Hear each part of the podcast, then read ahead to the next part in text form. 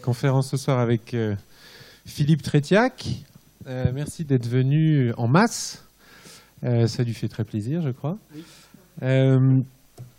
donc, juste une brève introduction de ma part.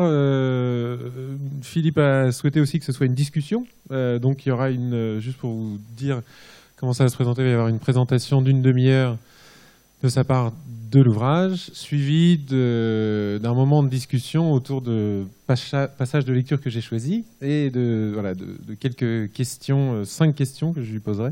Puis après, on ouvrira euh, les questions euh, à la salle. Donc, juste une brève introduction. Philippe Trétiac est architecte, écrivain, essayiste et journaliste.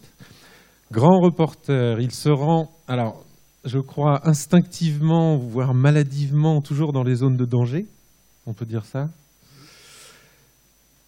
Non pas les zones où les conflits sont installés, si j'ai bien compris, mais les territoires en possible bascule. Est-ce que c'est... Sa présence la semaine dernière à New York pour les élections aux USA en est un bel exemple. Il a été reporter pour Madame Figaro, elle, chroniqueur à Beaux-Arts Magazine, collaborateur pour l'Express Style, Vanity Fair, et a écrit, je crois, si j'ai bien compris, 25 livres, c'est ça? Dont le plus connu en école d'architecture, en tout cas, est le fameux Faut-il pendre les architectes qui a soulevé une vive polémique lors de sa parution en 2001. Peut-être euh, le connaissez-vous. Euh, né en 1953 à Paris, Philippe Trétiac est aussi licencié en urbanisme et titulaire d'un DEA en histoire de l'art. Il a consacré la plus grande partie de son activité au journalisme et à l'écriture. Il a publié de nombreux articles dans les revues spécialisées d'architecture, technique et architecture, l'ARCA, architecture intérieure créée, revues de design et d'art, Intramuros, Beaux-Arts, L'œil ou des revues d'actualité, Figaro Magazine, Le Nouvel Observateur, Challenge. Philippe Trétiac est chevalier des arts et lettres et médaillé des publications pour l'Académie d'architecture en 2005. Merci euh, Xavier. Bon bah évidemment, euh, je suis très content de vous voir. Euh, ça fait toujours plaisir. On fait des, de très nombreuses conférences, rencontres, etc. il n'y a pas toujours autant de monde. Et parfois, il y a même des, gens qui ne sont pas de votre qualité, parce que ça fait toujours plaisir de voir des gens que j'ai vus tout à l'heure eux-mêmes travailler. Et donc maintenant, c'est mon tour. Donc, oui pour dire les choses simplement, moi j'ai une carrière qui a toujours été clivée, c'est-à-dire que je suis connu de deux manières. Il y a des gens qui me connaissent comme le journaliste, et puis il y a des gens qui me connaissent comme le critique d'architecture. C'est pas, c'est jamais les mêmes, c'est très rarement les mêmes. Et donc euh, je navigue comme ça sans arrêt entre deux pôles euh, de gens qui connaissent vraiment une moitié de ma vie. Et un jour, j'en ai eu un peu assez d'être comme ça clivé, et je me suis dit, il y a peut-être un jour, j'ai eu l'idée euh, suivante, je me suis dit peut-être que finalement, en racontant un certain nombre de mes reportages, en reprenant un certain, nombre de situations dans lesquelles je me suis retrouvé dans le monde, peut-être que, en insistant sur ce qui était de l'ordre, j'ai employé un mot qui est très vague, mais disons de, l'ordre de l'espace, euh, des villes, de la construction, etc. Peut-être que je pouvais arriver à en tirer un certain nombre de règles euh, qui permettraient d'établir, qui, donneraient au bout ce livre qui s'appelle donc qui est là, hein, qui est euh, l'architecture à toute vitesse, et qui, est, euh, qui raconte 56 histoires, qui sont des histoires qui me sont arrivées dans le monde entier au cours de reportages. Donc c'est des histoires qui peuvent parler à la fois de, de choses euh, banales, mais comme aussi des choses des, zones de guerre, ou de, c'est très varié. Et avec l'idée d'en tirer à chaque fois une règle, une règle d'architecture qui serait universellement utilisable. Euh, donc, au bout, finalement, je me suis aperçu, mais c'est un peu ce que me disait Xavier, mais on en parlera peut-être tout à l'heure, que ce livre, ce n'est pas seulement un exercice littéraire, parce que c'est un, exercice littéraire incontestablement, mais c'était peut-être aussi une manière de, comprendre un peu mieux euh, le monde, comprendre aussi peut-être la, la, la, discipline architecturale en ce qu'elle est justement pas seulement une affaire de spécialistes, de gens qui ne discuteraient que de plans, de coupes, etc., mais qui parleraient vraiment des conditions sociales, de la vie, etc. Alors l'idée, c'est que je me suis dit, pour accrocher les gens, il y a peut-être une façon, c'est que je pense qu'on peut parler d'architecture exactement comme on parle de faits divers. On peut raconter des histoires d'architecture exactement pareil, comme on parle de guerre, de mafia, de scandales financiers, de scandales sexuels. Euh, voilà. Et c'est ce que j'ai commencé à essayer de faire. Et donc je me demande si, je voulais te poser la question de savoir si c'était un traité d'architecture. Euh, je ne veux pas le dire sous la forme d'une boutade, euh, mais vraiment de manière sérieuse. Euh, parce que si le traité d'architecture a été une forme vraiment fondamentale et déterminante de l'architecture en Occident, au moins, euh, il semble que cette tradition se soit éteinte. Les architectes n'écrivent plus. Tu dis toi-même, en général, c'est mieux que. Oui, oui, je dis souvent Dieu soit loué. mais, mais ça n'a pas toujours été le cas. Ils ont, ils ont, ils ont été des personnes de pensée euh, importantes. et, et, du coup, euh, donc, est-ce qu'il s'agit pour toi, alors je sais pas après, on pourrait dire ce que c'était conscient ou inconscient, mais est-ce qu'il s'agit pour toi d'essayer de renouer un peu avec cette tradition? Parce que tout y passe. Il y a l'escalier, il y a la fenêtre, il y a le toit, il y a l'espace, il y a le rapport au paysage. C'est tout ce qu'on retrouve dans un traité euh, d'architecture. En fait, euh, je, pense que j'avais pas l'idée de faire, de faire un traité d'architecture, mais que finalement ça s'est un peu imposé. Parce que parce que oui, euh, euh, au fond, finalement, je, me dis que les règles, qui sont, les 56 règles qui sont édictées dans le livre, d'abord, elles sont toutes tirées d'une expérience personnelle. Et sur le fond, c'est ce que je dis, je pense que vous-même, à partir d'expériences personnelles qui sont les vôtres, vous pourriez probablement aussi tirer des règles d'architecture sur la vie quotidienne, sur euh, euh, sur des expériences euh, euh, que vous vivez quand, quand, on va dans des bureaux, quand on doit aller chercher des papiers, quand on doit monter des escaliers, quand il y a, une quantité de choses. c'est une espèce de. J'avais été un jour marqué par, par du sapin, le, le, compositeur de musique contemporaine, qui m'avait dit moi mon boulot, j'ai pas de piano, je joue de rien, j'écris. Il dit par exemple, moi mon métier c'est que par exemple, quand toi tu vas te lever, tu vas aller jusqu'à la porte. Moi, je vais écrire tout ce que tu vas faire. La musique que j'écris, c'est ça. Je décompose tout, etc. Et sur le fond, je me dis que c'est un peu ça que chacun doit faire. C'est-à-dire que de décomposer au maximum toute son attitude. Alors après, il y, a le, style. Après, que le style soit un style euh, humoriste, en même temps angoissé, etc. Ça, c'est parce que je me, dis d'abord que la première des choses, c'est de ne pas emmerder le monde. Et que donc, euh, si les gens lisent le livre avec plaisir et s'amusent et, ont envie de le lire, ça, c'est vraiment pour moi la règle fondamentale de l'écriture. Mais en même temps, oui, je pense que c'est un traité d'architecture. En vérité, oui. Je pense que quand je dis, par exemple, que c'est un traité à la fois d'architecture et de critique d'architecture, c'est-à-dire que quand je dis qu'en France, on a une maladie de l'escalier et qu'on fait partout, que ce soit à la Bibliothèque de France, à la Grande Arche, à l'Opéra euh, de la Bastille, on fait des grands escaliers qui ne servent à rien et qu'il faut se taper de les monter parce que et c'est vrai vous avez vous, allez dans la bibliothèque euh, faite par Rem Koolhaas euh, à Seattle elle est extraordinaire. Vous rentrez dedans de plein pied, il n'y a absolument aucune, aucune séparation avec la rue. Chez nous, il faut toujours passer par une espèce de sas. C'est la cour, quoi. On est, on est encore là-dedans. Alors, euh, les Chinois, ils font autrement. Les Chinois, ils mettent une espèce de passage où il faut lever le pied. Euh, euh, bon, il y, a tout ça. Et, et, en ce sens, oui, je pense que, je pense que ça relève de ça. Mais, mais, mais, mais l'idée que les architectes écrivent moins, quand je dis Dieu soit loué, c'est vrai. C'est que d'abord, les architectes auxquels certainement tu penses, les, euh, les Alberti, euh, les, les, les, Vinci, euh, c'était pas seulement des architectes, c'était des, humanistes, c'était des ingénieurs, c'était des créateurs, des bon, c'était tout ça. Et très souvent, quand les architectes écrivent maintenant, c'est souvent des, des textes assez pompeux, assez, assez pseudo-lyriques. c'est l'épanchement du moi. Ce, qui n'est pas le cas de Paul Andreu, qui, est, qui, a une, qui, a, une, une démarche d'écrivain qui, qui, publie des livres chez Gallimard qui sont plutôt bien. Euh, mais c'est rare. Mais il écrit pas c'est pas l'architecture ce qu'il écrit. Mais c'est vrai que dès que les architectes se mettent à écrire sur l'architecture, c'était effrayant. Je, rappellerai, comme on en a discuté un petit peu hier, euh, ce truc de. C'est Koulas qui avait fait une analyse sur les. il avait dit depuis que les architectes sont devenus superstars, ils ne sont plus jamais la couverture de l'homme de l'année du Time. C'est-à-dire qu'à la fois ils sont surmédiatisés, mais ils ne sont plus considérés dans la société comme des gens euh, incarnant quelque chose de signifiant. Deux dernières petites lectures, une plus longue que l'autre, la dernière est assez courte, mais euh, et deux questions qui y sont associées. Je te laisse euh, lire donc le quatrième passage. C'est la règle 20.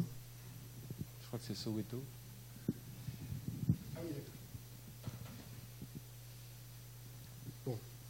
Là aussi, il faut que je, précise un peu. Euh. Moi, ça c'est. Ouais, enfin, vas-y. Non, non. Non, non, j'en parlerai après. Vas-y.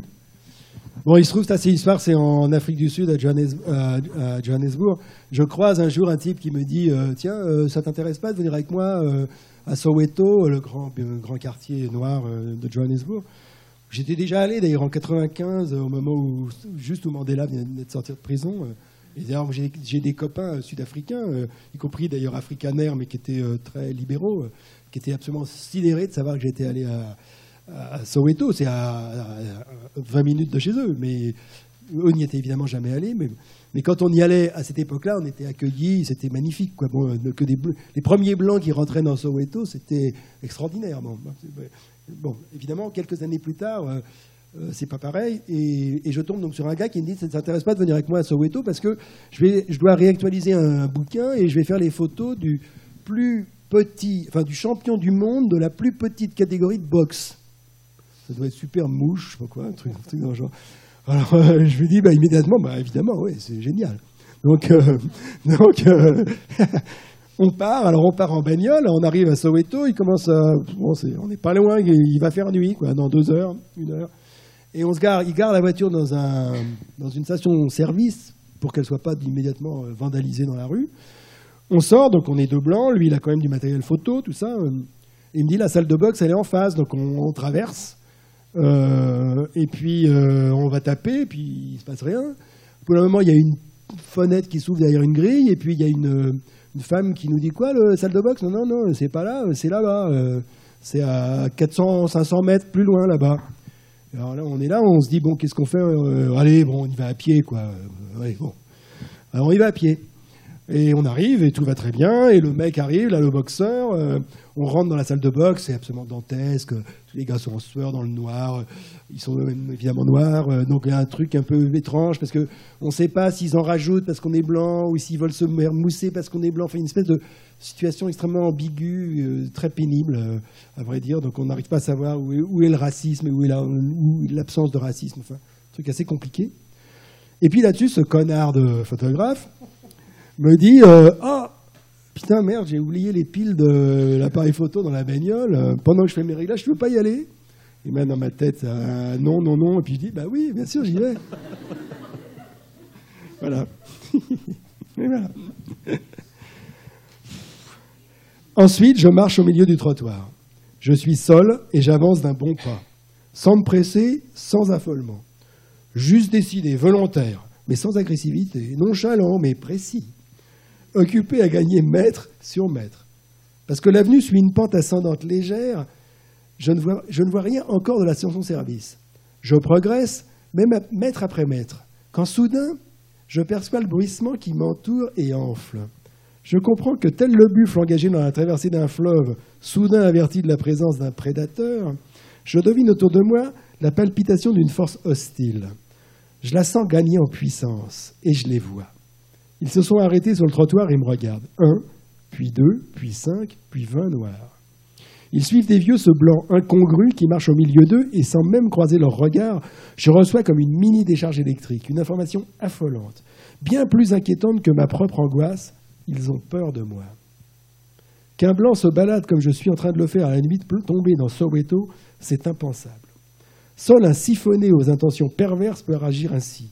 Pour un peu, ceux qui m'entourent seraient rassurés de me voir extraire une arme de poing de ma poche. Les choses prendraient sens. Mais là, bientôt, c'est sur ma gauche qu'il se passe quelque chose. Imperceptiblement, l'ambiance se dénature. Des véhicules se sont arrêtés et de l'intérieur des habitacles, les individus épient mes gestes. Ils ont baissé leurs fenêtres, à la fois inquiets et fascinés, comme s'ils attendaient tous un, un dénouement brutal. Alors, et alors seulement, mais alors très fort, j'ai peur. Je respire un peu plus vite, je marche un peu plus raide, je balance les bras avec un peu trop d'entrain. Je me sens fléchir, gagné par une fébrilité qui m'accuse. Jamais je n'aurais imaginé que la peur qu'on procure puisse terroriser autant. La distance se réduit. J'aperçois les, mâts de la station-service, puis le logo et les pompes. La voiture n'est plus très loin, mais il me faut encore traverser l'avenue. Et cette obligation d'obliquer d'un coup me paraît être la dernière chose à faire. Surtout ne pas donner le sentiment d'une décision subite, d'un coup de tête d'un passage à l'acte. Alors j'oblique l'air de rien, je caresse mon angle, virant doucement d'un pas sur l'autre jusqu'au trottoir et je m'élance sur l'asphalte. L'auvent, l'atelier de mécanique, deux voitures que je contourne, puis la Datsun et la clé que j'ai sortie de ma poche et que j'enfourne dans la serrure, la porte qui claque. Le moteur qui se lance et la station-service qui diminue dans mon rétroviseur. Et de nouveau, l'âcre odeur de sueur qui m'explose au visage, la sueur qui me coule dans les yeux et qui vient se mêler aux sueurs froides dont je me suis couvert les sacs de sable, les swings, les uppercuts, les crochets, les coups, comme une réputation générale de ce qui m'a frôlé, je rends les piles au photographe et je vais au tapis. Pour appréhender une ville, pour appréhender une ville, prendre un bus jusqu'au terminus et revenir à pied nécessite parfois un peu de courage et beaucoup d'inconscience. Et ça, au fond, c'est vraiment une règle que je, défends. Je pense que pour comprendre une ville, c'est très important d'aller au terminus d'un tram, d'un métro, et de revenir à pied et de voir comment la ville se structure, comment se déstructure. Mais évidemment, dans certains endroits, c'est extrêmement dangereux. Donc il faut quand même se renseigner un peu avant. Et alors, du coup, c'était un peu une sorte d'adresse aux étudiants, euh, parce qu'on leur dit souvent de, bien comprendre un peu euh, la situation dans laquelle ils se, ils évoluent et de bien comprendre le quartier, de faire du terrain un peu, enfin, tu vois, de, sentir un peu, de faire des. C'est ça. Et euh, et du coup, là, c'était plus une question un peu d'ordre général, mais en, ayant en tête un peu la question d'avant, euh, et, vu ton parcours à toi, euh, à quoi tu penses qu'une école d'architecture sert aujourd'hui? À quoi ça sert? Et, notamment quand on sait que peut-être euh, l'architecture du monde bascule, tu vois Si on prend au mot cette urgence ou cette inquiétude ou cette, et à la fois cet humour et cette angoisse, à quoi c'est quoi une école d'architecture? Écoute, je pense que d'abord, ce qui est important dans les études, quelles qu'elles soient, on peut faire que ce soit de la géographie, de l'histoire, euh, du droit, euh, c'est d'abord, il me semble, apprendre à travailler dans un groupe. C'est donc euh, qu'on apprend à la fois à être avec le groupe et à se distinguer du groupe. Je sais qu'un jour, Finkielkraut m'a dit une phrase qui m'est restée, il m'a dit « On ne devient vraiment adulte que le jour où on échappe à sa génération. Le jour où on décide de plus s'habiller comme tous les autres, de pas forcément avoir le même look que les autres, c'est qu'on commence à être adulte. On est capable d'échapper à l'injonction d'être passe-partout. Bon, ça, c'est une première chose. Donc je pense que c'est à ça que ça sert. Ensuite, il me semble que, et c'est peut-être ça qu'il faut apprendre, mais je ne sais pas comment, mais je vais revenir là-dessus, mais il me semble que ce qui fait la grandeur des architectes, me semble-t-il, c'est leur capacité, non pas de projection, ça c'est vrai, c'est vrai que c'est incontestable que être capable d'imaginer le monde d'après, euh, un bâtiment qu'on va construire, un hôpital. Mais pour moi, plus que ça, c'est la capacité d'abstraction du réel. Ce que je trouve extraordinaire chez un architecte, c'est quand il est capable, on lui dit vous avez tel terrain, dessus il y a une usine par exemple, il faut y construire un hôpital, il faut le transformer en hôpital, c'est d'être capable de se dire tout ce qu'il y a là, ça peut, je le balaye, je m'en fous, je suis capable de l'oublier pour y projeter ce que moi je veux mettre dessus. Et c'est très dur. Et c'est pour ça que je suis en train d'écrire un livre autour de la nécessité, de, enfin, l'importance de l'oubli. Je pense que moi, je cite souvent une phrase de Nietzsche qui dit on peut vivre avec très peu de souvenirs, mais on ne peut pas vivre sans oublier. La, mémoire, c'est un filtre. Et il faut être capable d'oublier. et je pense qu'un certain sens, c'est très paradoxal ce que je vais dire, mais je pense qu'une école d'architecture, ça doit être capable de, de nourrir les étudiants de suffisamment d'éléments pour qu'ils soient capables ensuite de les oublier. Hein, c'est un peu, d'ailleurs, c'est un peu comme ça qu'on va au conservatoire, quoi. On apprend le classique, on apprend la, lecture, on apprend. C'est rapide. Une fois qu'on a fait tout ça, on peut passer à autre chose. Donc euh, c'est ça. Mais ça, c'est vrai que ce serait, classique à toutes les études. Mais il me semble que les architectes, ils ont vraiment cette. C'est bon. Puis en plus, il y a autre chose. Il me semble incontestable qu'aujourd'hui, on ne peut pas dissocier. Euh, l'architecture de l'urbanisme, on ne peut pas se dissocier du territoire, on ne peut pas se dissocier, c'est très probable, de la politique, de la sociologie. En ce sens, si on arrive à faire des architectes ce qu'ils étaient à la Renaissance, c'est-à-dire des gens capables précisément d'avoir une vision du monde globale, sans être forcément aptes à y projeter des solutions, je ne crois pas trop à ça. Moi, je suis très, je suis très inquiet aujourd'hui de voir à quel point les paysagistes s'imaginent qu'ils sont capables de projeter l'image du monde euh, à la différence, disent-ils, des urbanismes qui se sont trompés.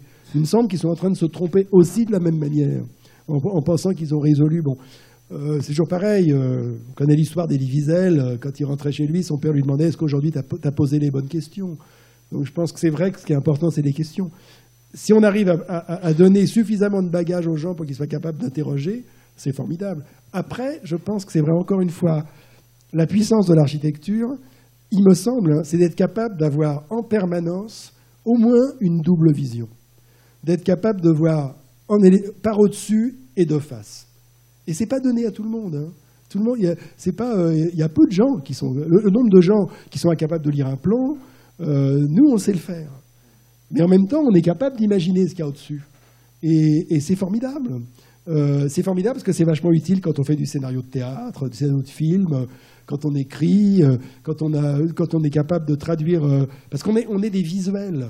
C'est rare c'est pas facile. Moi, ma spécificité, c'est pour ça que moi j'ai quand même vraiment beaucoup de boulot euh, euh, dans plein de revues, etc. Parce que moi j'ai une écriture grand public et je suis un visuel.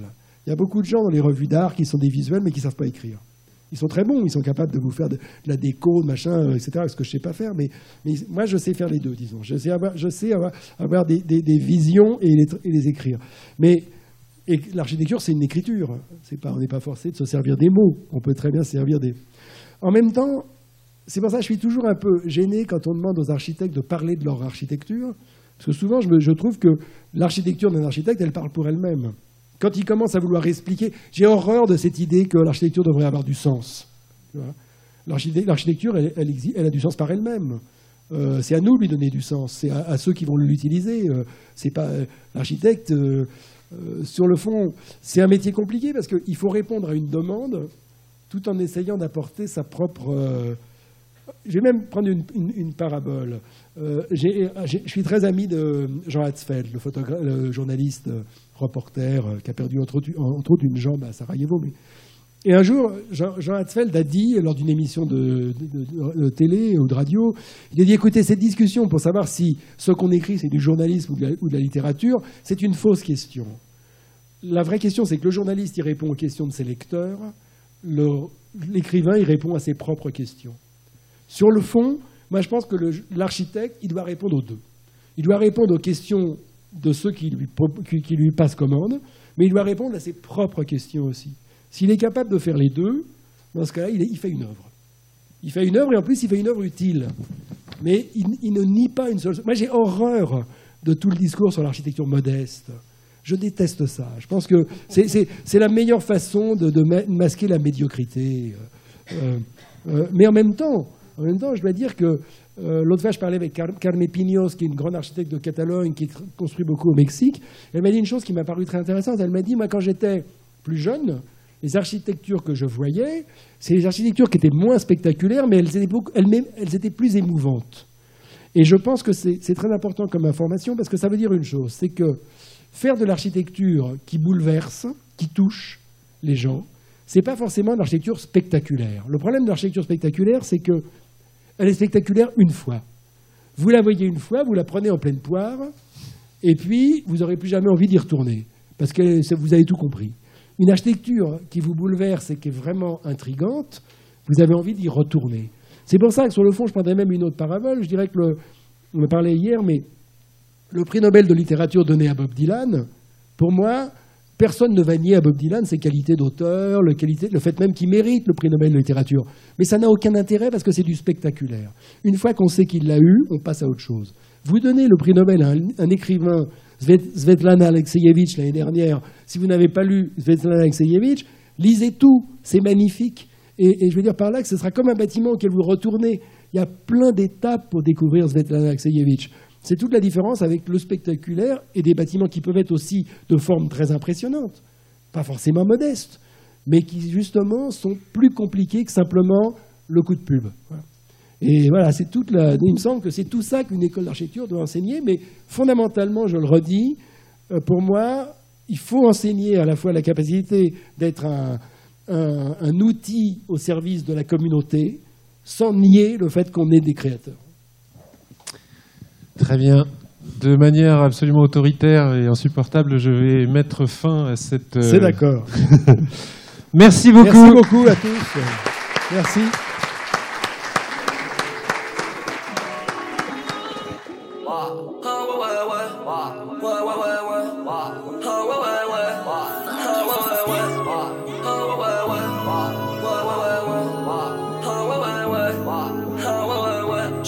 Un écrivain, je suis plus qu'un esprit simple. Je multiplie les petits pains, je n'appelle pas chez qui il vient. On m'appelle VALD, strap de merde j'ai allaité. Je crois que je vais jamais arrêter, je coupe la plaquette à l'épée. Filtres, plein d'effets. T'as pas de rime, pas de texte, pas de string, même pas de fesses. Pas de piste, donc pas de guerre. Si tu le fais pas, moi je le fais. Si tu le sais pas, moi je le sais. Comme si j'étais sorti d'HEC. Sur le détecteur, la chaussette. J'ai les combos, la recette. Promis, je touche pas ta serette. Je t'aime encore en levrette. Je t'aime encore en secret. Putain, j'ai le cœur sur la main. Je renifle les fleurs du malin. Chant encore l'odeur du machin. J'esquive l'heure du matin. Je sais très bien ce qui m'attend. tu pense à moi si t'as le temps. Je la vois qu'une seule fois par an. Comme le prime sur le site d'action. J'ai la vue sur Tim en bas. Je ne suis plus sentimental. Tu m'as vu sortir en bas. Les poumons quasiment noirs. En route pour niquer des mers comme lundi matin, dimanche soir. M'écoute pas si tu préfères ton rap de caissier qui vend pas. Ah ouais ouais ouais. Ouais ouais ouais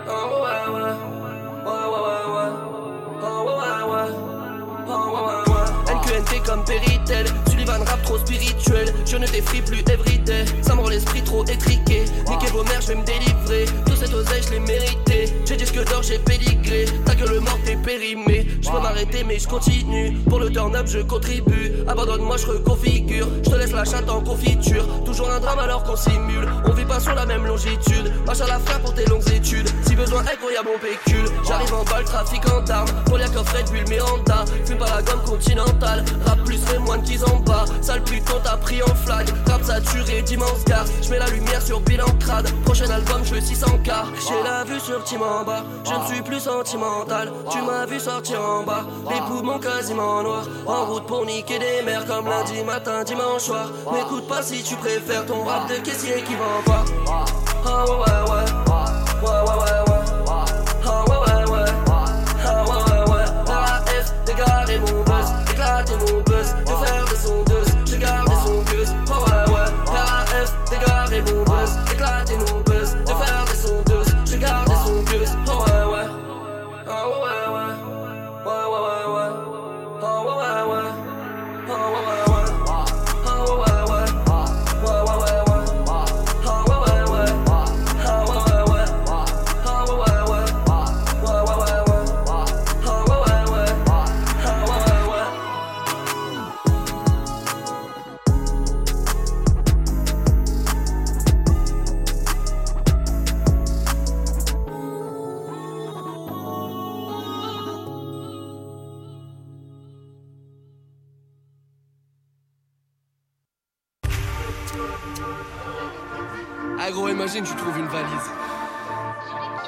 Valise euh, remplie de kilos et tout. Exactement. Attends, tu sais, je fais quoi? Allô déjà je prends mon phone, j'appelle mon pote comme un homme. Je lui dis poto, faut que tu viennes, la vie est folle. Avec 100 kills je fais la tonne, ma meuf est belle mais elle est conne. La vie de ma mère, je baiserai la meuf est la plus bonne. Plus de sentiments, je paye mes bails. Viens en bas de ton check carré, je te ravitaille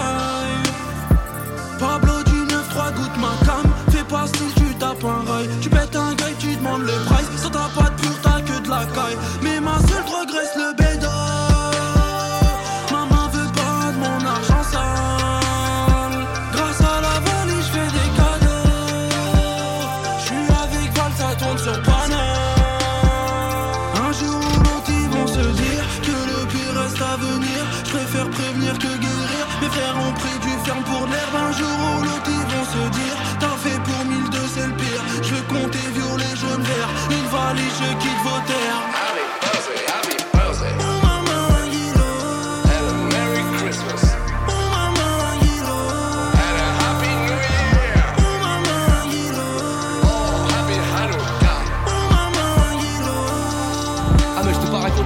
L'autre fois j'étais dans la street Ça sentait le shit de l'enfer.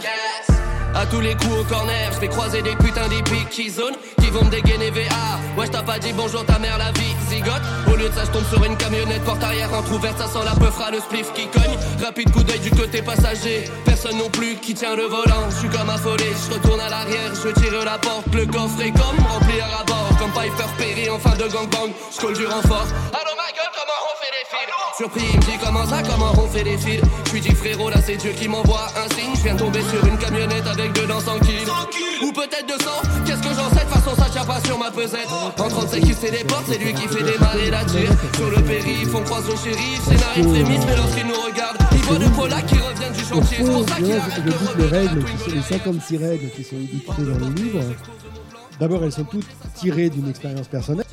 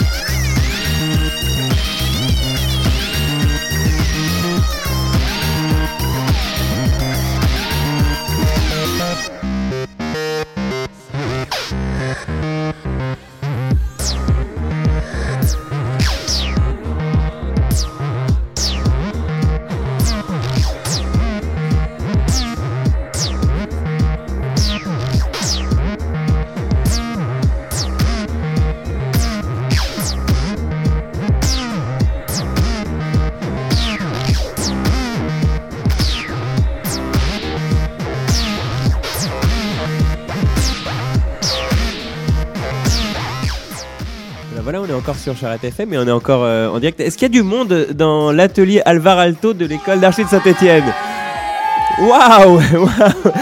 En vrai, il y a 7 personnes, mais ils font plus de bruit que les euh, 40 qui étaient là tout à l'heure. Merci à vous. Merci beaucoup.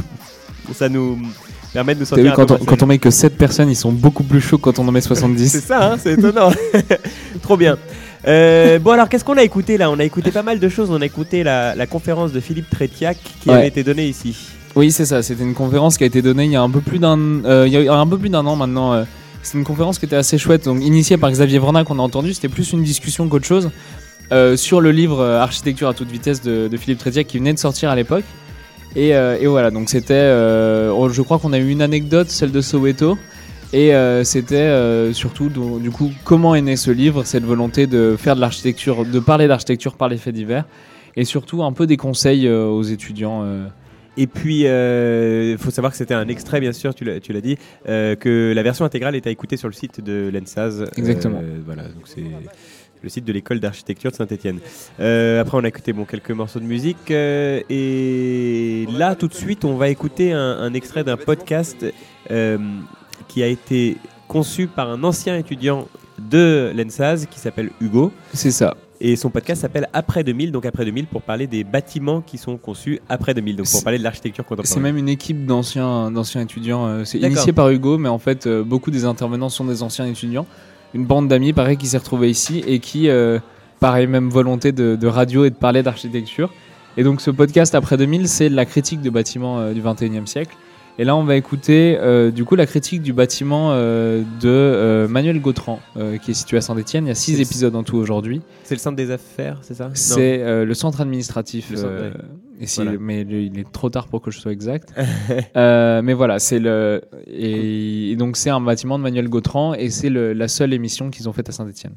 Et par la suite, euh, on va entre les morceaux de musique, on écoutera quelques extraits du podcast Habitarium qui a été diffusé sur thema.archi jusque- jusqu'à peu. C'est un podcast en six épisodes qui présentait l'exposition Habitarium qui est à Roubaix en ce moment euh, jusqu'à cet été et que vraiment, vraiment, vraiment du fond du cœur, je vous invite à, y passer si, si vous allez dans le nord, un de ces quatre, allez, allez à, à Roubaix, allez à la condition publique et allez voir l'exposition Habitarium.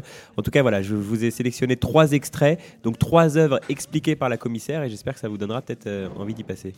Mais on commence tout de suite avec Après 2000. C'est ça. On écoute. Merci. Bonjour à toi qui nous écoutes et bienvenue dans Après 2000, l'émission critique des bâtiments construits après l'an 2000. Et bonjour à Marine qui va être nous depuis Saint-Étienne. Comment ça va Marine? Ça va très bien. On va parler de Saint-Étienne justement aujourd'hui et donc d'un bâtiment qu'on connaît bien, la cité administrative Gruner. Avec nous également pour en parler, Léa. Ça va Léa? Il fait pas trop chaud à Marseille Ça va, si, si, un petit peu là. Ah oui, mais Ouais. c'est supportable quand même. oui, ça va. On va donc consacrer ce troisième épisode à la cité Gruner à Saint-Étienne. Fini de construire en 2010, ce bâtiment accueille aujourd'hui plusieurs services de l'administration publique, le siège de Saint-Étienne Métropole, la direction départementale des territoires, l'établissement public foncier de l'Ouest Rhône-Alpes, etc. Il s'agit donc d'un immeuble de bureau avec une surface totale de 27 000 m2. On y trouve également un restaurant interentreprise ainsi qu'un parking souterrain. Le bâtiment se situe entre le nouveau quartier d'affaires de Châteaucreux et le quartier Saint-François. Il est bordé par la voie du tram au nord et par la rue de la Monta, avec un trafic très important au sud. On peut dire aussi que c'est un des projets à caractère monumental construit par la ville dans les années 2000, avec euh, également la Platine à la Cité du Design et le Zénith de Saint-Étienne Métropole. Et donc j'ai gardé le meilleur pour la fin. Le maître d'ouvrage du projet est Alatrea Cogedim et l'architecte Manuel Gautran. Donc voilà pour le cadre général. Maintenant, euh, ce que je vous propose, c'est de commencer par parler de la volumétrie générale de ce bâtiment et notamment euh, de ce qu'elle engendre ou pas comme, euh, interaction avec son environnement proche. Donc comment, comment vous décririez cette forme, la forme de ce bâtiment? Moi, je, en regardant euh, rapidement sur Internet, puis aussi un peu comme euh, c'est décrit, Ouais. je lisais quelque chose qui serpentait, Hmm. alors que moi, de loin, je ressens quand même plutôt une espèce de- d'impression d'extrusion, en fait, Mhm. dans le bâtiment. Enfin, un volume euh, qui serait plein, extrudé. Voilà. Ces extrusions, du coup, ça, qu'est-ce que ça, qu'est-ce que ça fait? Qu'est-ce que ça forme?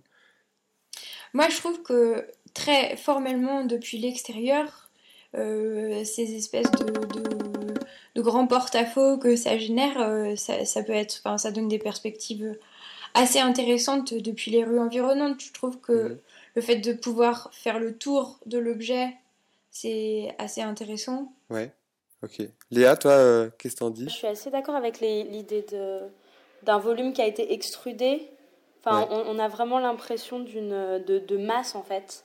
Euh, cette impression, elle est de, enfin, qui est donnée par la couleur, euh, qui Mhm. uniformise un peu tout le La bâtiment. couleur, le jaune en Le l'occurrence. jaune, voilà. Je sais pas Le si- jaune qui serait intérieur. quoi. Voilà, le jaune à l'intérieur. Et en extérieur, en fait, on a un, un revêtement très uniforme qui est le vert. Mhm. Et, et qui vient uniforme, enfin qui vient vraiment faire cet effet de masse. Et puis en même temps, euh, c'est. Le vert, le matériau là pour le coup, c'est pas Oui, la le verre, euh, ouais, les Ouais. panneaux de verre. Et, et puis tout ça, ça vient, ça vient créer à la fois des terrasses et des, des terrasses dans le bâtiment et des porte-à-faux, une espèce de rue intérieure en fait euh, qu'on voit de loin. Est-ce qu'on peut dire que c'est euh, vu de loin comme ça et rapidement, euh, c'est ça représente Saint-Étienne, Léa, ce bâtiment? Est-ce que ça représente Saint-Étienne? Bah, Disons que moi je le vois vraiment enfin, comme un, un objet qui a, été, qui a été posé là. Je trouve que euh, ça, pourrait être n'importe où en fait. Alors effectivement, c'est un bloc évidé, il y a une rue à l'intérieur, c'est ce que vous disiez. Moi, ce que j'aime bien, c'est que cette rue, euh, quelque part, elle fait quand même le seuil entre euh, l'environnement et les accès qui sont vraiment depuis l'intérieur, depuis la rue. On arrive dans un volume un peu clos et un peu plus petit. Par contre, le résultat, c'est qu'en fait, bah, il n'y a pas d'accès depuis les rues, justement. Enfin, tous les accès sont depuis l'intérieur. Donc en termes d'usage, Marine, toi par exemple, euh, si on regarde euh, à l'échelle du piéton, du rez-de-chaussée, euh, qu'est-ce que tu en penses?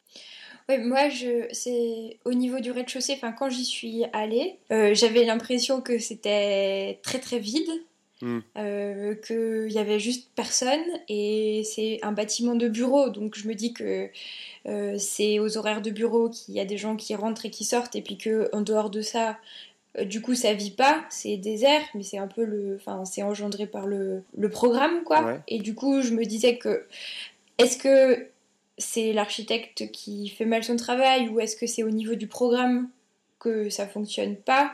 Et est-ce qu'il y aurait eu possibilité de poser au rez-de-chaussée des commerces, des choses qui fassent vivre cette rue intérieure? Ou est-ce que c'est pas du tout l'enjeu de ce bâtiment? Enfin, quand je vois les, les espèces de parvis euh, que ça dégage et que finalement il se passe rien dessous, je trouve ça un peu dommage.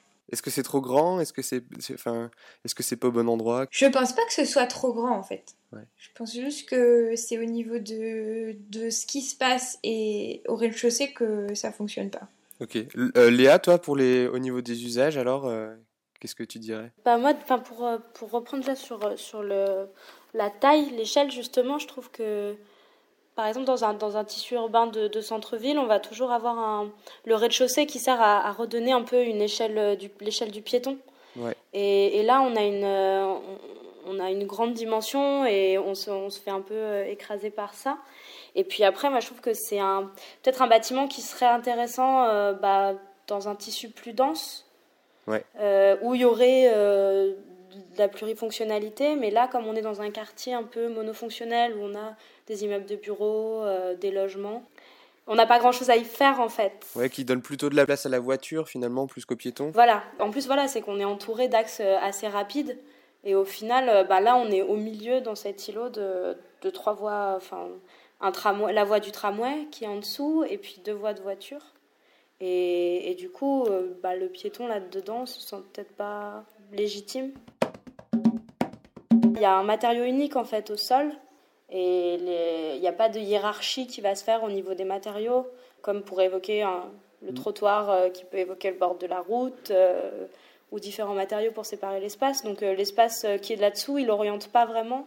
Je trouve qu'il n'oriente pas, qu'il qui guide pas, qu'il accompagne pas en fait. Il n'y a qu'un seul matériau, mais on a quand même mis des bandes blanches euh, qui font une espèce de signalétique au sol. Donc ça fait des, comme des fleurs qui partent du sol et qui remontent sur les façades. Et, euh, Ouais. et au final, on, on- on se demande si tout ça, c'est pas justement pour essayer de retrouver un semblant d'orientation euh, dans, qui, dans cet espace public qui n'existe pas.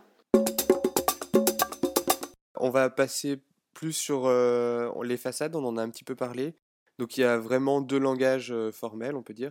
À l'extérieur, où on est vraiment sur le mur rideau, vitré, etc. Et puis à l'intérieur, donc cette face jaune. On va commencer d'abord avec la façade extérieure, celle qu'on voit, on pourrait dire en premier, enfin à, voir, remarque. Marine, toi, ça t'évoque quoi, ces façades, ces grandes façades vitrées comme ça Je pense immédiatement au quartier des affaires dans lequel je passais à Bruxelles, en fait, des espèces de grandes tours très lisses, avec euh, voilà une espèce de façade brillante, avec plein de reflets lisses. Pour moi, ça évoquait immédiatement cette ambiance-là. Donc c'est vrai que pour le coup, on n'est pas dans un quartier où on est entouré de bâtiments comme ça.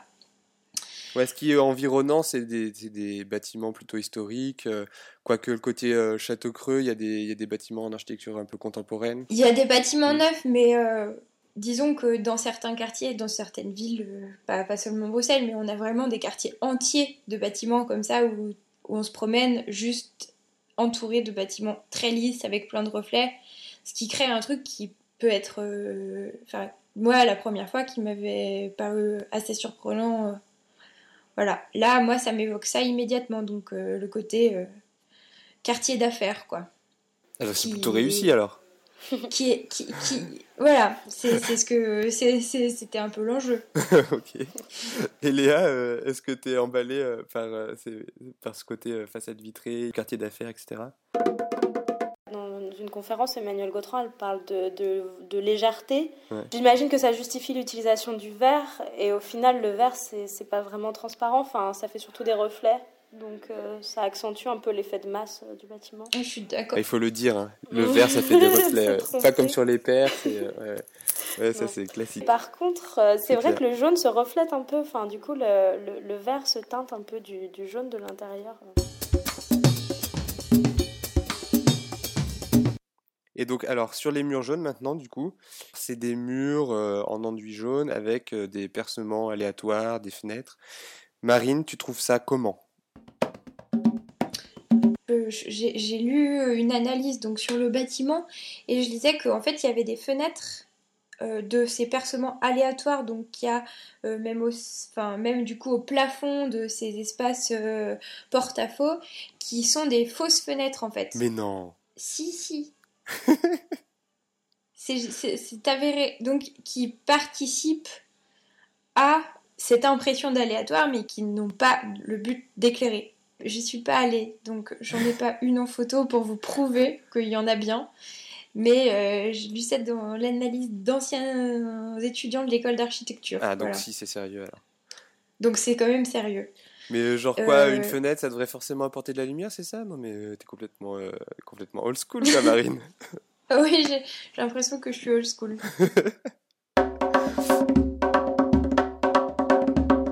Moi, je suis plutôt emballée par euh, le jaune aussi. ok. Léa, est-ce que t'es Ouais, emballée Moi, je suis, je suis assez. Oui, bah oui. Non, le jaune. euh, Enfin, je trouve que ça, ça fait pas de mal au projet. Et euh, enfin, au début, c'est vrai que ça, ça pique un peu les yeux quand on le voit de loin, quand on le voit sur la Perse. Mais euh, au final, quand on est dedans, quand on se trimballe dans cette rue, c'est quand même pas.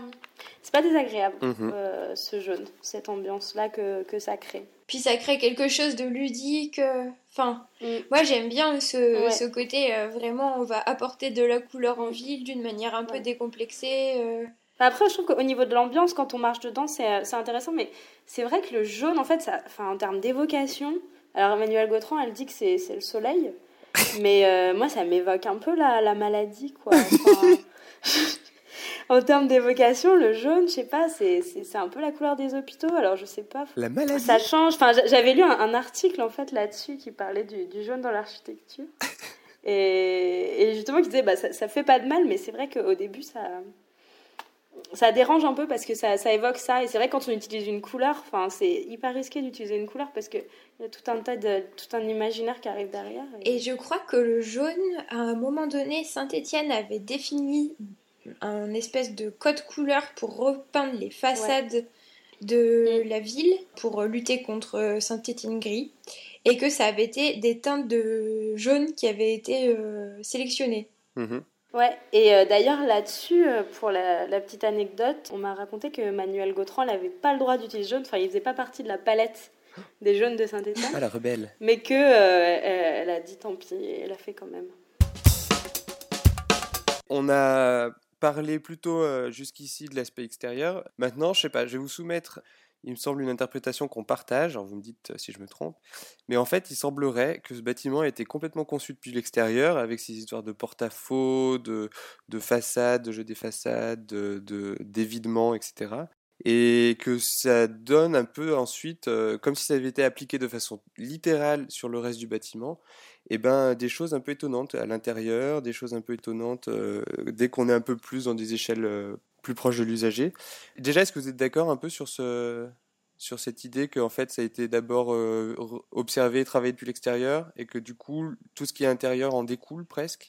Oui, bah oui, et, et en même temps, moi je trouve qu'il y a un, un truc qui est un peu, un peu assez fou dans ce bâtiment, c'est que qu'on soit à l'intérieur ou à l'extérieur, il n'y a aucun moment où on sent l'effort euh, constructif. Mhm. C'est qu'en fait, on a l'impression que c'est facile, euh, un porte-à-faux immense euh, sur euh, huit niveaux, et on a l'impression que c'est facile. quoi. Alors que, euh, et en fait, on voit jamais, enfin, on voit très peu la structure. euh. Moi, je, je- je- enfin, dans les, enfin, sur le porte-à-faux, là, les grands tirants qui, qui passent en diagonale sur toute la façade, depuis l'extérieur, on, le, on le ressent quand même. Ouais. Oui, non, tu le vois. À certains moments, tu le vois. Mais après, en fait, c'est marrant parce que dans le bâtiment, tu n'as aucune épaisseur de, de vitre. Enfin, tu n'as pas d'épaisseur dans la façade, en fait. C'est comme si c'était un bâtiment, des dalles entourées d'une feuille de papier. Ouais.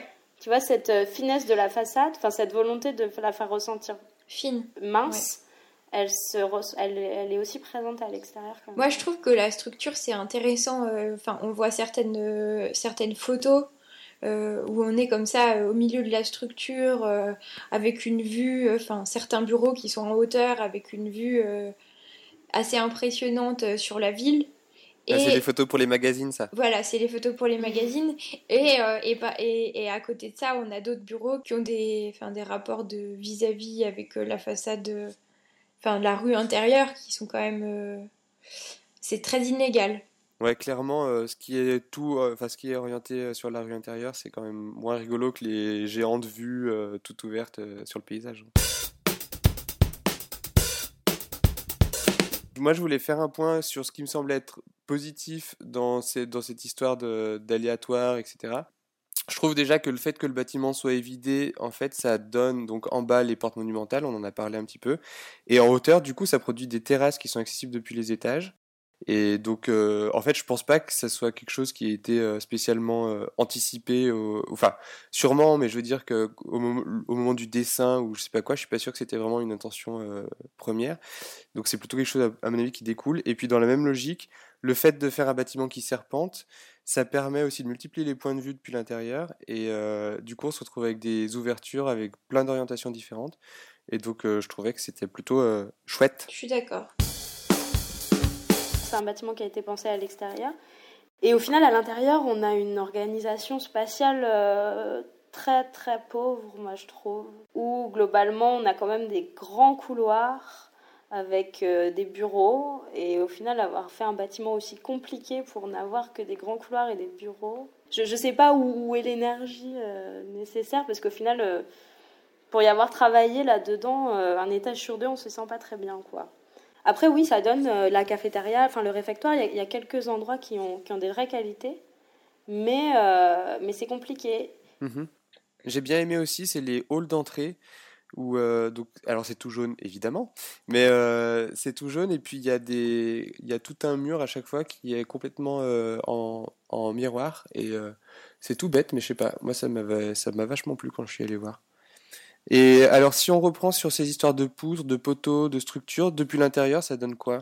Ouais, sur certaines photos qu'on a vues depuis le bâtiment, parce que moi j'ai pas pu pénétrer donc dans l'intérieur, les salles de réunion, tout ça, mais on voit notamment euh, des poteaux qui sont euh, au milieu d'une salle de réunion et de projection. Donc on se dit que là, niveau usage, euh, c'était pas réellement prévu ou pensé. Mm. Une, fin, sur d'autres petits détails comme ça qu'on a vu euh, dans des photos, mais euh, la photocopieuse euh, qui se retrouve devant l'immense façade vitrée, donc il y a un peu un désaccord euh, au niveau de, de, de l'usage et de la pensée de l'espace. Et après, Manuel Gautran, elle, expliquait que cette forme qui serpente, elle la justifie euh, par euh, l'obligation quelque part d'avoir un continuum spatial, parce que les usages et donc les différentes euh, attributions des surfaces restent en indétermination tout au long du projet. Donc il y a cette idée que les fonctions peuvent se décaler les unes sur les autres à tout moment, c'est-à-dire le service de métropole, il peut empiéter sur un autre service. Du coup, c'est étrange un peu que la forme, elle, elle soit le résultat de l'impossibilité de, de décider.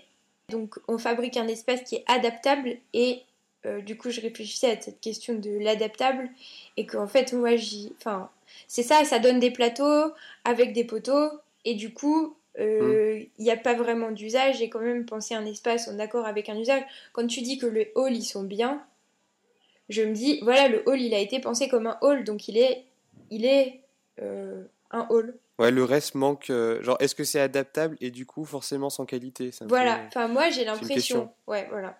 Ça c'est. Ok.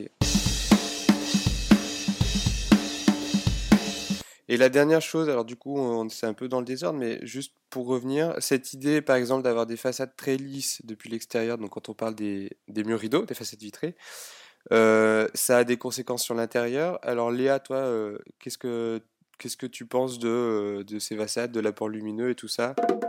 Pour euh, la lumière, c'est vrai que bah, du coup, on a, on a tout un système de, de, de verrières euh, et on a certains panneaux qui s'ouvrent sûrement pour la ventilation. Mais déjà, les fenêtres s'ouvrent pas dans le bâtiment, donc c'est un peu. ça, ça- ça doit faire un peu, un peu peur des fois, on peut pas trop aérer.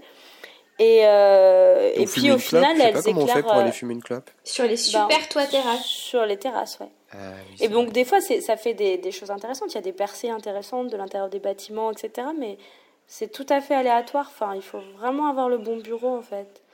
Et du coup, Marine, par exemple, une façade lisse, ça veut aussi dire que Ouais. pour ce qui est de, des occultations, Je- je- les façades qui sont au sud, avec ces grandes baies vitrées, en été, ça doit être dur. Surtout que vu Mm. qu'on veut une façade lisse à l'extérieur, on met pas d'occultation. On n'a pas de brise-soleil, on n'a rien. Donc c'est occultation intérieure. Donc ça veut dire que la chaleur, elle est de toute façon déjà rentrée. Et, Eh oui. et ça, euh, je pense que niveau confort thermique, en été au sud, ils doivent vraiment souffrir. Et donc, encore une fois, on a un super impact quand même de cette volonté extérieure euh, sur, euh, sur le confort euh, intérieur, sur l'usage et tout ça. En fait, parler de cette superstructure euh, du bâtiment, que, au final, le processus constructif, il est vraiment impressionnant. Il y a, il y a des, les photos du chantier, on voit en fait les énormes euh, porte-à-faux qu'ils ont mis en place. Ils ont dû monter donc des treillis acier euh, qui sont vraiment, vraiment très, très, très épais. Et ils ont monté un échafaudage enfin, spécifique pour, euh, pour renforcer le tout, enfin, qu'ils ont démonté après. Enfin, c'est, c'est quand même euh, assez spectaculaire en fait tout ce qu'il y a derrière. Ouais, et, Et- c'est avec des, Ouais. c'est aussi euh, des systèmes de structure mixtes, Voilà. avec euh, parfois du béton, Oui. parfois de la, parfois de l'acier, Ouais. c'est ça? Ouais, bah oui, puis du coup, le, le choix des, des matériaux, il est, il est seulement contraint par, euh, par la volonté de, de la forme en fait. Euh, Mhm. On choisit du treillis euh, acier parce que c'est ce qui permet de faire les plus grands franchissements. Euh, on va choisir du béton euh, pour faire euh, les soubassements euh, parce que c'est ce qui va permettre de mieux fonder le bâtiment. Enfin, au final, il y a- il y a- on parle pas vraiment de matériaux dans ce bâtiment. On est dans, vraiment dans un langage vis- Mm. visuel. Je suis d'accord. Mais aussi, je peux conclure sur un truc positif. Oui. Oui. C'est que. La couleur, le jaune. Le jaune, la couleur. Non, que moi je pense que quelque part la, volonté de la ville, sachant l'absence de programme, c'était sûrement aussi d'avoir un bâtiment objet comme ça, quelque chose de très remarquable, euh, de très avec une identité forte. euh, Et ça, enfin, je sais pas co- comment vous, les, les, témoignages ou les gens qui vous entourent, ce qu'ils en disent, mais moi j'ai l'impression que c'est quand même un bâtiment pour les gens qui n'y travaillent pas, qui est plutôt euh, ressenti positivement euh, pour la ville. Alors ce qui me plaît vraiment quand euh, je fais un projet, c'est de pouvoir imaginer les espaces que je fabrique et surtout penser qu'il y a des gens qui peuvent s'y promener et s'y sentir bien. Ok les filles, on va passer à la note euh, et je vous, je vous l'annonce. La cité administrative Gruner obtient la note de 2 sur 5. Ouais. Bravo Et on enchaîne tout de suite avec les coups de cœur. Et euh, je te propose Léa de commencer si tu veux bien. Ouais. Est-ce que tu as un coup de cœur ou un coup de gueule que tu voudrais Gros partager coup avec de nous cœur que je voudrais partager. Euh, J'étais à Berlin il y a deux semaines et euh, il y a une église qui s'appelle l'église du souvenir de Berlin. Hum. euh, par l'architecte, euh, enfin qui est en fait euh, une église qui date de 1891 à la base et dont la rénovation a été faite par l'architecte Egon Eyermann, euh, donc grand architecte de la reconstruction à Berlin. D'accord. En fait, ce qui est assez, ce que moi j'ai trouvé assez incroyable dans cette église, c'est qu'elle a été entièrement, enfin, elle a été détruite pendant la guerre, donc elle a été euh, décapitée. Quoi. Le haut, euh, le haut a été bombardé. Et, euh, et on a continué en fait à, à pratiquer euh, des rites dans cette église, même après bombardement. Donc elle avait vraiment un, un sens pour les, pour les habitants. Et donc ils ont fait le choix euh, à la reconstruction de ne pas tout, tout démolir. Donc ils ont gardé, ils ont reconstruit sur les ruines. Mhm. Et donc en fait, on a le clocher de l'église à moitié décapité qui est resté. Avec, euh, on voit toujours qu'il est bombardé, il n'est pas prévu d'être rénové, on voit toujours la, la marque. Et puis de part et d'autre, il y a deux bâtiments contemporains, donc dans un tout autre langage, qui ont été construits. Et euh, donc on a le, le clocher, euh, qui est une, une grande tour euh, à peu près octo, enfin, polygonale en tout cas, et l'église Mhm. qui a un plan aussi polygonal. Et donc vraiment dans un, dans un tout autre registre. Donc ce qui est intéressant, c'est qu'on a vraiment un dialogue en fait entre, entre cette église euh, romaine, romane, enfin néo-romane, et, euh, et l'architecture euh, moderne de, de 1960. Et ce que je trouve assez, assez fou, en fait, elle, est, elle, est, elle est notable parce qu'elle a des vitraux bleus euh, tout autour. Par ces vitraux, en fait, c'est un octogone avec des, avec des vitraux. Et donc à l'intérieur, ça fait une ambiance euh, enfin, qui, est, qui, est, qui est absolument euh, impressionnante et dont on n'a pas l'habitude dans. Enfin, en tout cas, inattendue dans une église. Et- Ah, ça a l'air chouette. Ouais, et j'avais lu quelque part que justement c'était euh, euh, la, la seule chose en fait qu'il aurait gardé dans sa rénovation, dans sa réhabilitation, c'est l'ambiance qui était provoquée par les Ah. vitraux. Et là aussi où c'est intéressant, c'est que c'est une église qui est faite pour les pour l'éclairage euh, l'éclairage artificiel. Et c'est vrai que dans les églises, dans beaucoup d'églises, elles sont pas faites pour l'éclairage artificiel. Et là, il a été vraiment pensé en- avec.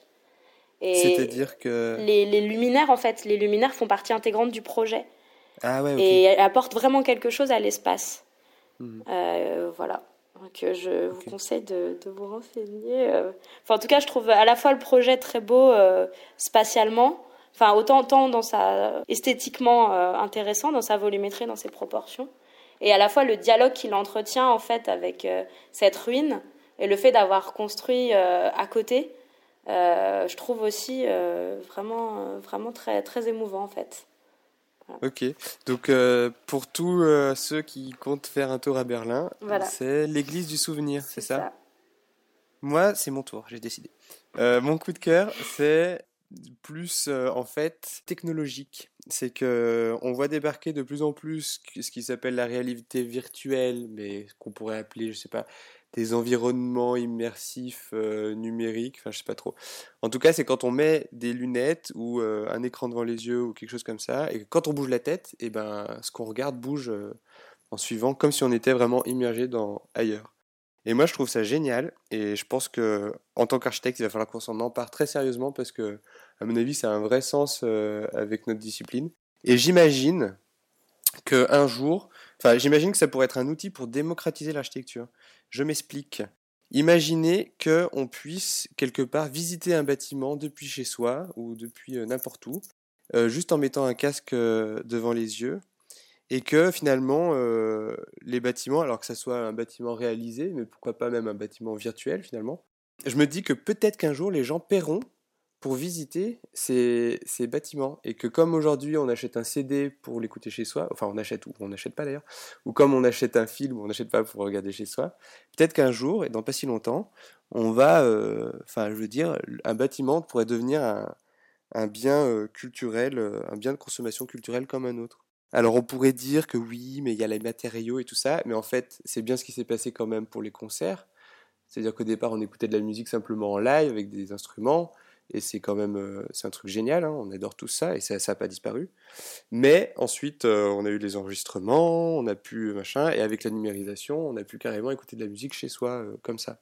Et pareil avec les films. Donc euh, est-ce que un jour, vous imaginez, genre on met son, son masque, ça fait un peu science-fiction, hein, mais on met son masque, on met euh, 2 euros dans la boîte, et, euh, et hop, on peut visiter, je sais pas, euh, une église, euh, une église, un temple, un- une maison géniale, je sais pas. Ça vous vend du rêve ou c'est flippant?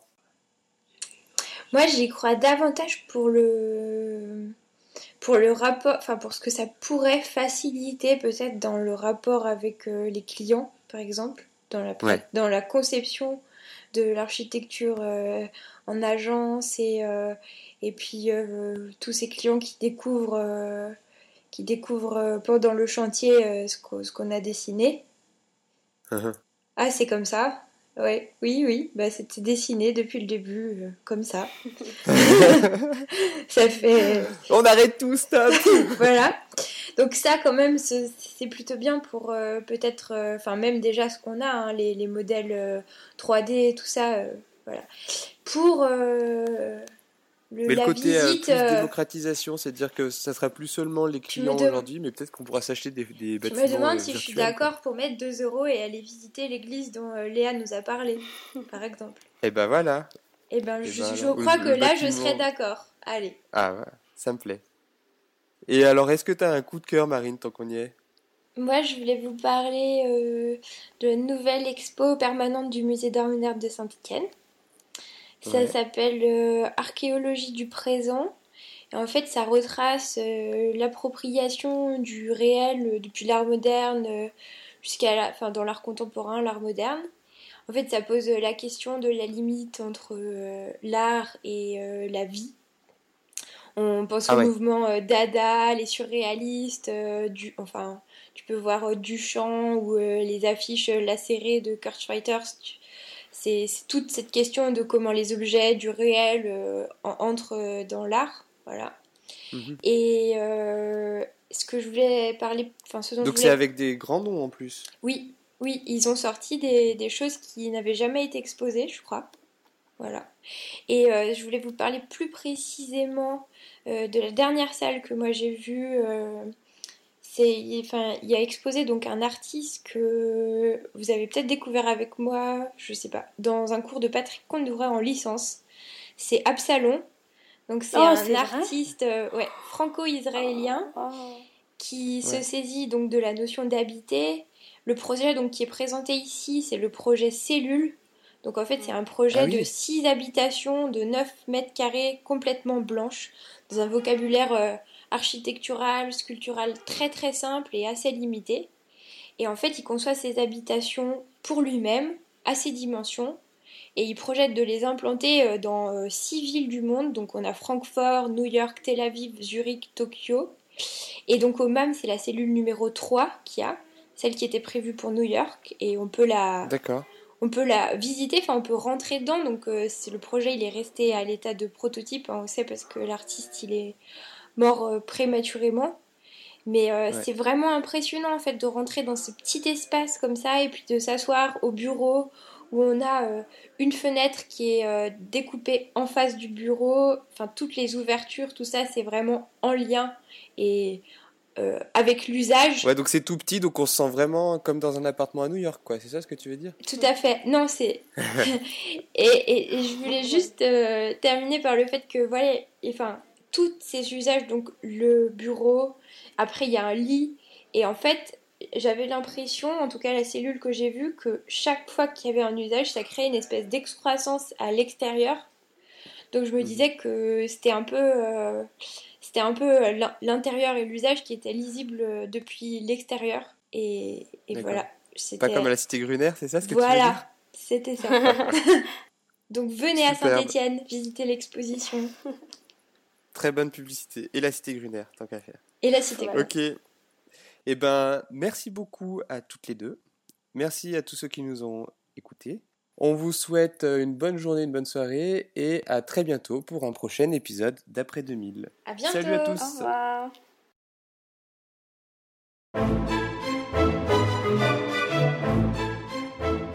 L'architecte sort de son bureau, à un moment donné, se confronte à une réalité, pour une fois, l'architecte va peut-être essayer, en habitant, de réaliser un projet avant même qu'il ait dessiné quelque chose. L'architecte est là justement pour mettre en scène cette chose. Mais il n'est pas là pour tout dessiner ou tout figer à l'avance. Il est bien là pour faire en sorte que tous les gens qui ont un savoir produisent quelque chose. Et donc c'est cette espèce de somme de savoir qui, à un moment donné, va fabriquer une unité.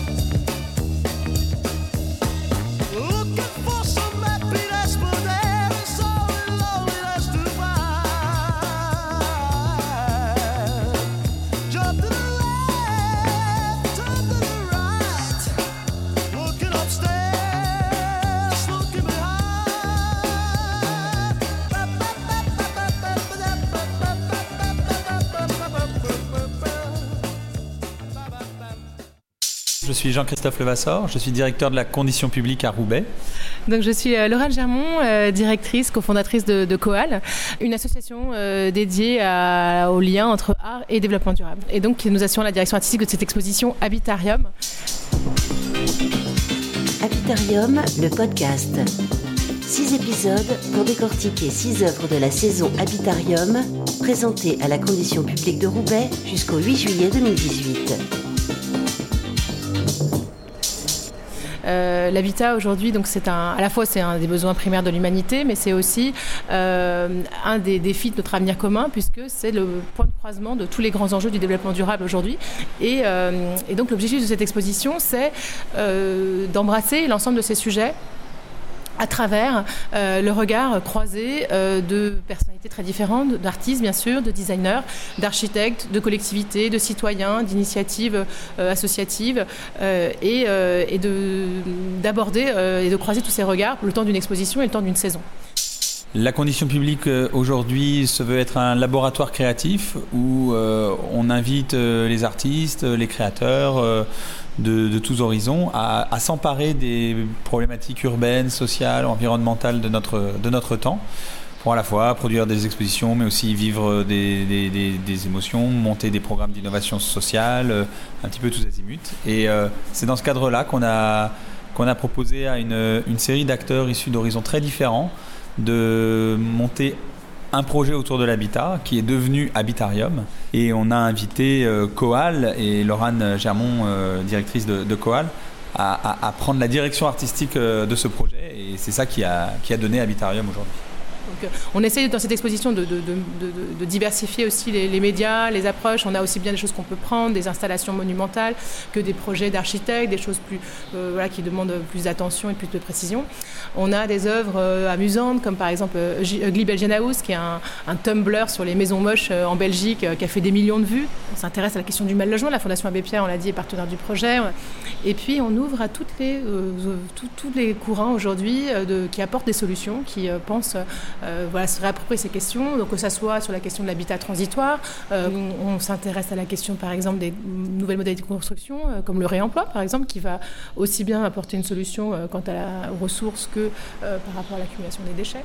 Et puis euh, évidemment la question des, des- des nouvelles utopies qui émergent et comment on passe de ces utopies à la réalité à travers euh, des projets euh, euh, un peu qui sortent des alternatifs. Et là, euh, par exemple, on peut évidemment citer euh, Yes We Camp, euh, qui est ce collectif euh, d'architectes et de, de jardiniers, d'ingénieurs, de, de plombiers en tout genre, et qui vont investir le toit de la condition publique. Euh, pendant tout le mois d'avril, ils vont euh, construire euh, sur le toit de la condition publique un camping dans lequel on pourra dormir euh, à partir du mois de mai. Vous êtes toujours sur Charrette FM. J'ai toujours rêvé de faire ça. Il est 4h42 du matin et on va vous passer le live de Raccoons de tout à l'heure. Et on se retrouve dans 20 minutes et j'espère que ça va marcher. Pour Charrette matin. Dollar Est-ce que j'ai is dit what I need. Yes, I need a dollar, dollar, dollar is what I need. And I need a dollar, dollar, dollar is what I need. If I share with you my story, would you share your dollar with me? Bad times coming, and I reap what I don't sow. Well, let me tell something, old that glitters and gold. It's been a long go travel, long go troublesome road, and I'm looking for somebody come and help me carry this home.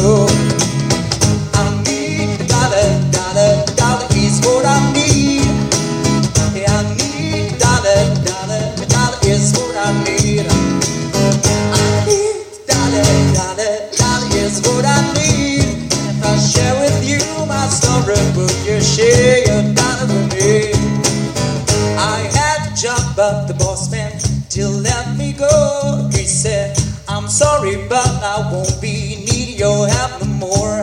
I said, Please, Mr. Bossman, I need your support, then you know. But he gave me my last paycheck and he sent me out of the floor.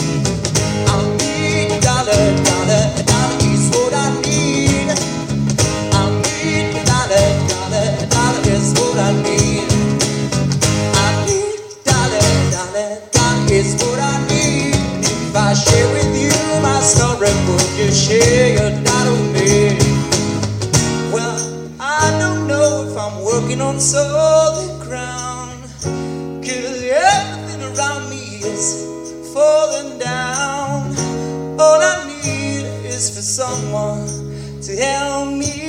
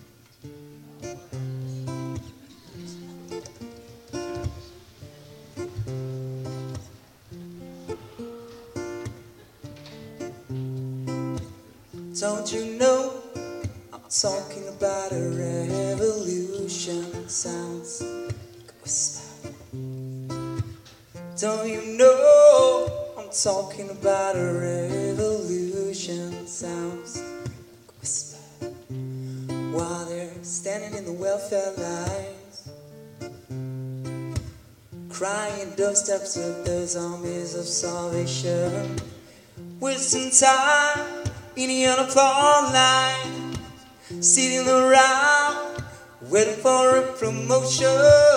Don't you know? I'm talking about a revolution sounds. Whisper.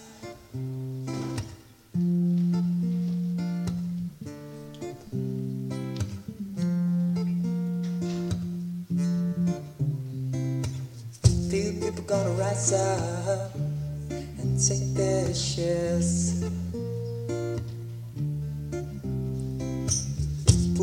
gonna rise up and take what's this. Oh, do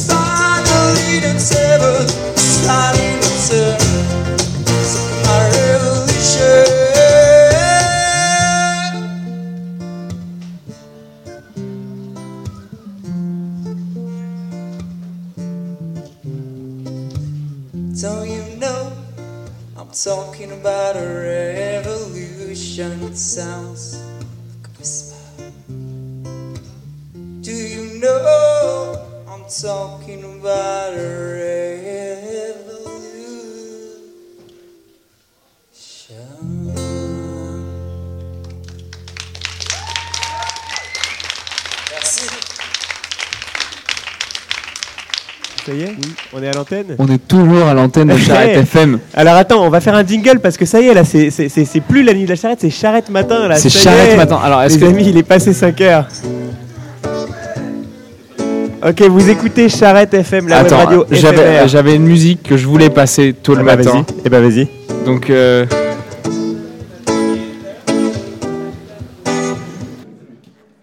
C'était ça Euh, la musique? euh, non. Allez Jacob, c'est Charrette matin. Et on est reparti.